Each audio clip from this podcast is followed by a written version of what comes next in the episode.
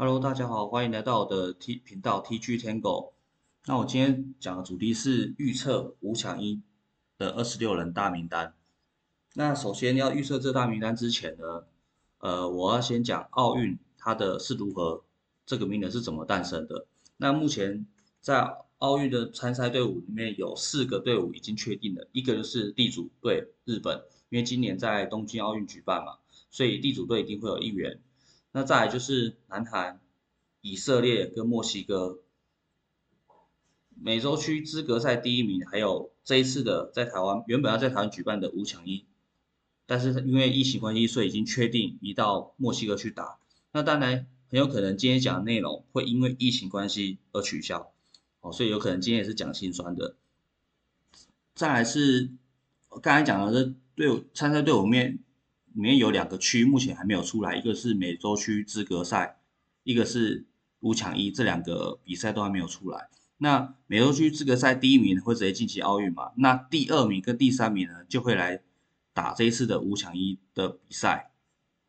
我们这个资格赛它的参赛队伍是去怎么去选的？那目前资格赛确定参赛队伍有台湾、荷兰、澳洲。那荷兰是因为在二零一九年的欧非区奥运资格赛拿到亚军，所以没办法晋级奥运，那就会来打这一次的资格赛。那澳洲是因为是大洋区，他们唯一一位有代表要打棒球、要打奥运的，所以他们也就直接晋级到这些资格赛。那再来就是美洲区的资格赛，第二跟第三名的球队也会来打这次的资格赛。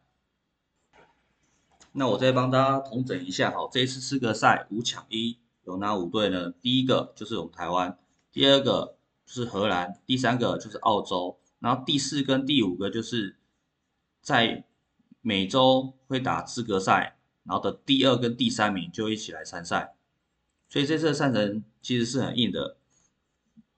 假设如果要拿下这个五强一的第一名，我预测至少要拿下三胜，最好当然是全胜，全胜已经第一名嘛，那至少要拿到三胜，也许之后才有办法比得失分。来拿下这个冠军。接下来第二个部分呢，我要讲一下我的预测这二十六人名单。那原本呃资格赛是二十四人名单，那因为疫情关系，所以可以每队可以多加两名，所以会到二十六人名单。但是如果有确定晋级奥运的话，又要只能剩下二十四个人名单。对，那是之后如果进奥运，我们再预测再来谈。那这二十六人名单呢？我想要先从呃，我的我的选法是投手十一名，野手十五名。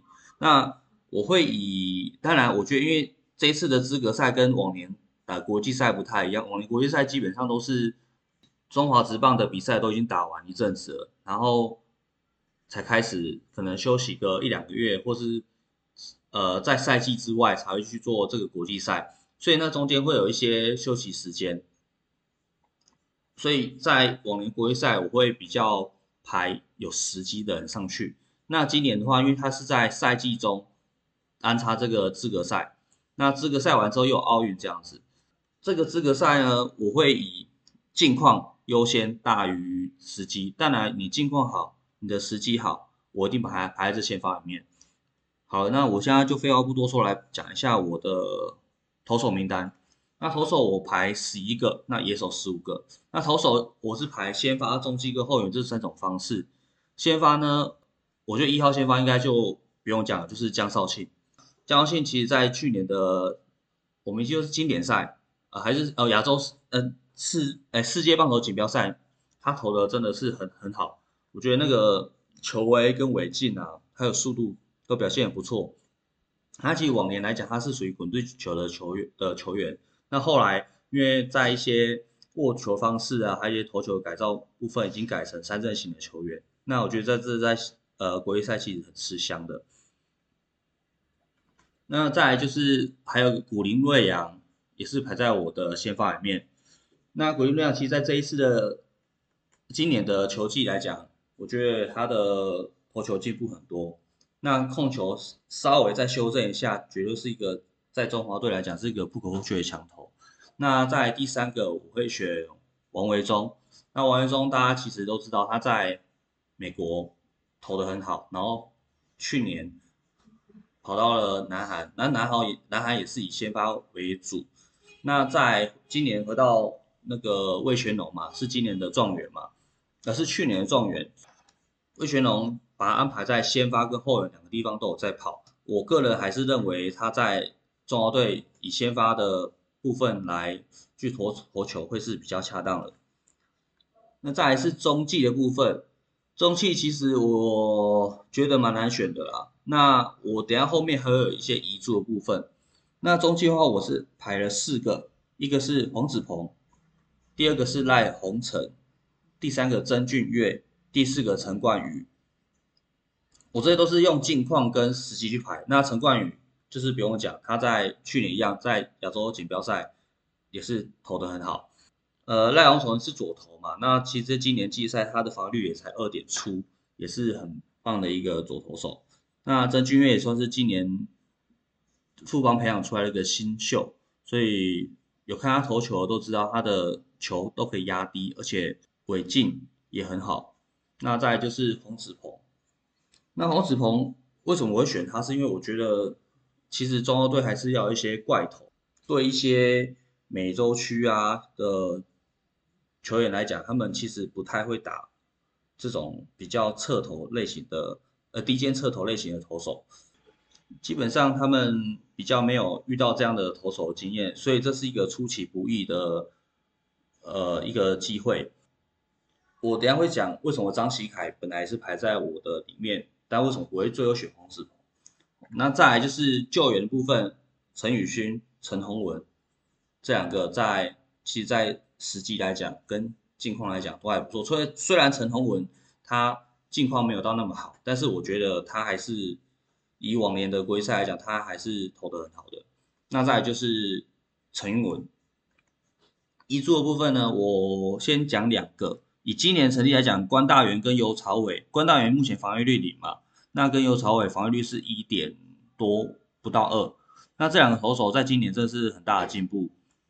照理讲，如果以成绩来讲，这两个要选进去，但是因为、哦、我觉得他们的球种跟他们速度都不快，我觉得对呃国外来讲，他们比较不怕这样的投手，所以我就把他们摒除在外面，这是比较可惜的。那再来是徐若曦、魏权，我先讲魏权徐若曦。那徐若曦我为什么没有把他排先发，是因为呃，就我知道他们好像有投球数的限制。那在魏权龙他使用方式也都是大概七十球，甚至四局就换掉他，所以我觉得他在体力来讲，体力条上来讲，在国际赛会有四个隐忧。也许他在七十球内可以投很好，但是如果超过七十球之后，是不是就会有爆掉的问题？那在魏群龙他们今年的使用他使用上很保护，那也很少让他投过这样的球数，很多。所以我觉得，如果把他选进来当先发的话，其实呃效益比较没那么大，而且会有风险。那再来就是他们还有个后援投手，我个人觉得蛮不错的，就吕伟胜。那因为富邦曾俊岳，我觉得他投得更好，不然如果曾俊岳没有进这个我的名单的话，吕伟胜会是我这个名单。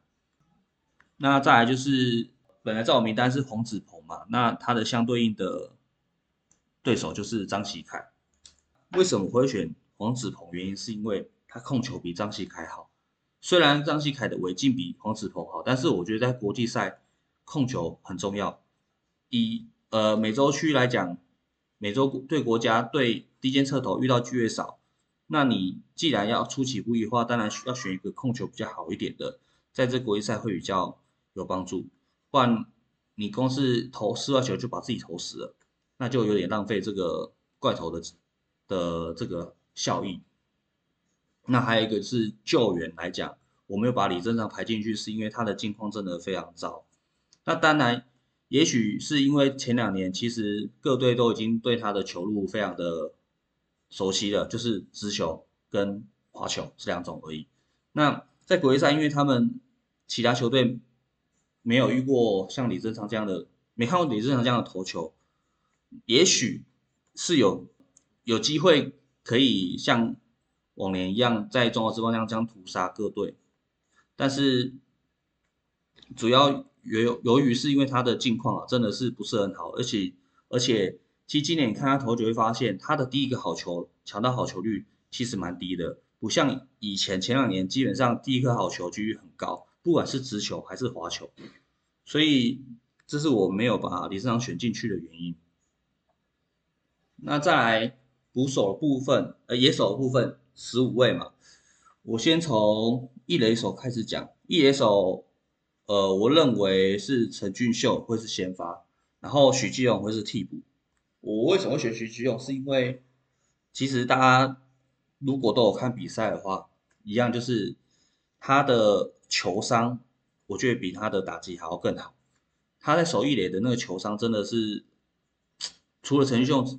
跟陈秀我觉得有得比，对，那刚好陈秀又是右打，那要一个左打，徐继荣又很适合，那徐继荣又是算是大炮型的打者，那再来他又可以守三垒，因为我等一下三垒我就选一位，所以假设三垒有状况的话，徐继荣还可以去补三垒，所以我觉得他是守备来以呃一打击来讲，他是左打是优势，然后第二个部分就是他的守一垒的球商很高，那第三个他又有三垒可以替补的一个机会，所以他的用处实在是太好，所以我觉得不得不选他。那有人说为什么不选朱育璇？没错，朱育璇他是可以守一垒，也可以守外野，但是外野名单其实已经爆满了。那朱育璇他的又是左打，但是他不能守三垒这个位置，我觉得就是一个缺点。除非啊，你三垒有两个人，你有选两个人，不然我觉得选朱育璇这个就比较不太恰当。然后再来是二垒的话，就是林靖凯，那没有话讲，因为今年他的打击好，近况好，守备又好，这个就没什么好讲了。二垒还有一个是我会选，其实我在想魏全龙的那个李凯威啊，但是我最后还是选了潘志芳，因为潘志芳我一样是以近况来看的、啊，就是潘志芳近况其实蛮不错的，而且他其实在兄弟。呃，这几场虽然他没有先发，因为可能受伤关系，所以他也都是替补上场。那替补上场基本上他都可以保持有一场有一安的状况，代表他的近况是好的，他手感并没有因为这样冷掉。那他手背上来讲，呃，我个人觉得他小输呃林靖凯，呃不小输那个李凯威，但是我觉得他的手背就是中规中矩，不会有太大的 trouble。那当然他也是以。我会觉得他会以替补出现啦，因为二垒还是以林靖凯为主吧。那会用到潘志芳的机会相对来讲比较低，除非林靖凯在前半段打不好，不得不就会用潘志芳去上来守备再来打击这样子。那再来是游击部分，游击部分我觉得就很好选的，就是江坤宇跟林承飞。那江坤宇主战嘛，林承飞替补。那江坤宇今年的手打都不错，好，而且我觉得。江坤宇跟林靖凯有个很好的部分，在今年他们在本垒板的纪律很好，他们比较倾向把球打平，然后坏球他们会选掉，就算他没有选掉，基本上也是那种可能，因为你也知道中华职棒的裁判的好球带有时候很奇怪，有时候没有选掉都是因为那球就是可能 百分之六十 坏球 百分之四十 好球，但是裁判就判好球，那我就就没办法。所以尤其这边我觉得就应该大家也都比较能认同。那再来是三垒部分，三垒就是王威成了。那我这边就没有排替补人员，因为他有个许继宏，许继宏又可以守三垒，所以到时如果三垒守王威成有状况，那许继宏可以来三垒做替补。那王威成又可以守二垒，其实王威成功用也蛮好的。那王威成我觉得也不用多说。再来是捕手部分的话。呃，捕手我是选三个，我本来是想选两个，但是我觉得选两个的话，到时如果有一个受伤的话，那就很糟糕了。所以我还是倾向国际赛都是以往都选三个，所以这次我也选三个。优先的先发我会选林鸿玉嘛，那再来就是这次统统一的林达安，我把他选进来了，因为我觉得他的一样，他近况我近况近况对我来讲还是很重。我的看法还是觉得近况最重要的。林岱安是我觉得他是有攻有守的球员，在今年中华职棒里面，所以我觉得把他进选进中华，诶选进中华队，我觉得没有很大的问题。那再来就是第三个，我选陈家驹。呃，我选他的是他的，他在捕手来讲，应该是目前全联盟捕手里面 framing 最好的。他可以，我认为他会布局在第九局的捕手，最后收收的部分。那你捕手选三个有它的好处，就是你的代打就可以适时的多用。哦，那再来就是外野部分，再来就是外野的部分，我选了五位。第一个是中外野的话，先发是林哲轩，那替补我选张志豪，然后左外野的话我选陈杰宪，替补是詹子贤，然后右外野是林安可，替补也是詹子贤。那为什么？呃，我先讲为什么这边有个遗珠，我是苏智杰，那时候其实苏智杰跟詹子贤我两个在选，但是我后来想一想，其实在这一次状况。我的名单里面其实右打没有很多，而且外野来讲，呃，林哲轩其实打击不太行，所以外野需要一个右打还不错的外野手，所以我选了詹子贤。那再来就是詹子贤，他右外野跟左外野今年都守过。